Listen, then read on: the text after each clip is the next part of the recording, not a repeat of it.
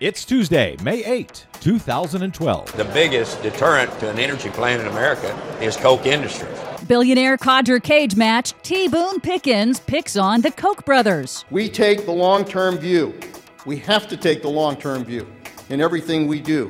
The military arms for global warming. After today, we will have zero nuclear plant. Japan, now nuclear free, but not worry free. Plus, billboard blowback. Funders flee from Heartland Institute's Unabomber billboard blunder. Indeed, they do. All of that and more straight ahead. From BradBlog.com, I'm Brad Friedman. And I'm Desi Doyen. Stand by for six minutes of independent green news, politics, analysis, and snarky comment. According to a new study, dinosaur farts may have caused prehistoric global warming.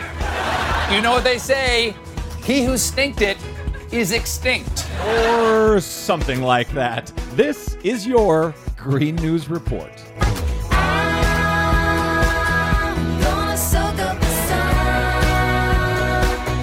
Really, Des?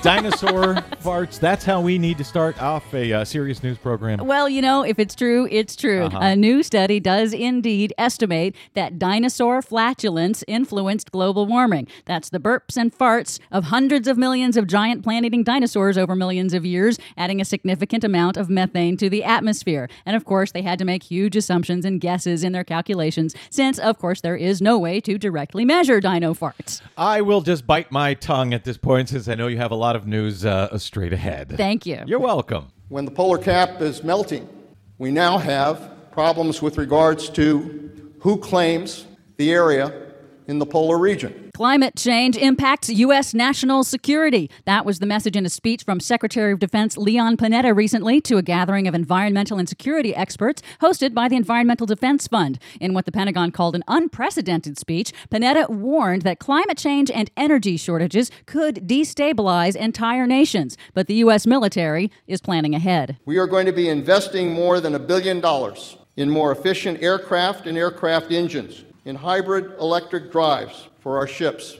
in improved generators, in microgrids for combat bases, and combat vehicle energy efficient programs.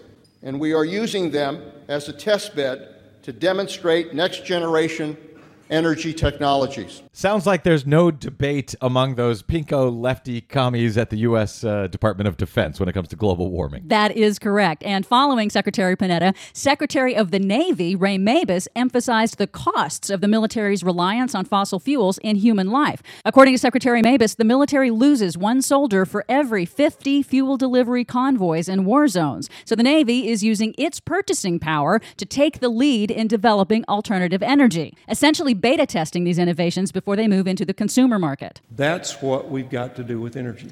We can bring the market. Billboard blowback. The right wing think tank, the Heartland Institute, is still reeling after several major companies dropped funding of them in response to their ill advised billboard on a Chicago highway last Friday, comparing all those who accept the science of climate change with the infamous serial killer, the Unabomber Ted Kaczynski. Heartland canceled the billboard campaign almost immediately after prominent deniers like Wisconsin Republican Representative James Sensenbrenner threatened to cancel his appearance at their upcoming climate change denial conference. So even their friends were against this idea. And by the way, it wasn't just uh, Ted Kaczynski, the Unabomber. They were also uh, preparing billboards uh, to compare environmentalists to Osama bin Laden, to Charlie Manson. That's the kind of creeps these folks are, these deniers at the Heartland Institute. And notably, Heartland did not apologize to others who accept the scientific evidence, like the Pope, the Dalai Lama, the global scientific community, the U.S. military, or the majority of Americans.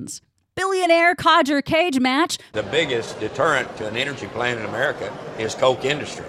Billionaire oil man T. Boone Pickens slammed the billionaire Koch brothers for using their millions as the major obstacle to developing a coherent long term energy policy in the U.S. They do not want an energy plan for America.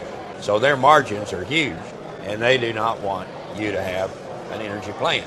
Once again, no lefty commie pinko T. Boone Pickens slamming the Koch brothers for what they're trying to do to increase their bottom line at the expense of everyone in the world. Meanwhile, in Japan, Thousands marched to celebrate Japan becoming nuclear free for the first time in over 40 years. The last of Japan's 50 remaining functional reactors was shut down over the weekend for scheduled maintenance, while much of the population is calling for permanent closure in response to the triple meltdown at the Fukushima nuclear power plant last year. Japan may be nuke free for the moment, but I know they're not worry free. There have been quite a few reports about that spent fuel pool still sitting there at Fukushima. Unprotected from any future earthquakes or tsunamis. Indeed, if they get hit again, it could be a worst case scenario. I know a lot of people are justifiably concerned about that. We'll keep our eyes on it. For more on all of these stories and the ones we didn't get to today, please check out our website at greennews.bradblog.com and follow us 24 7 on the Twitters at Green News Report. From bradblog.com, I'm Brad Friedman. And I'm Desi Doyen. And this has been your Green News Report.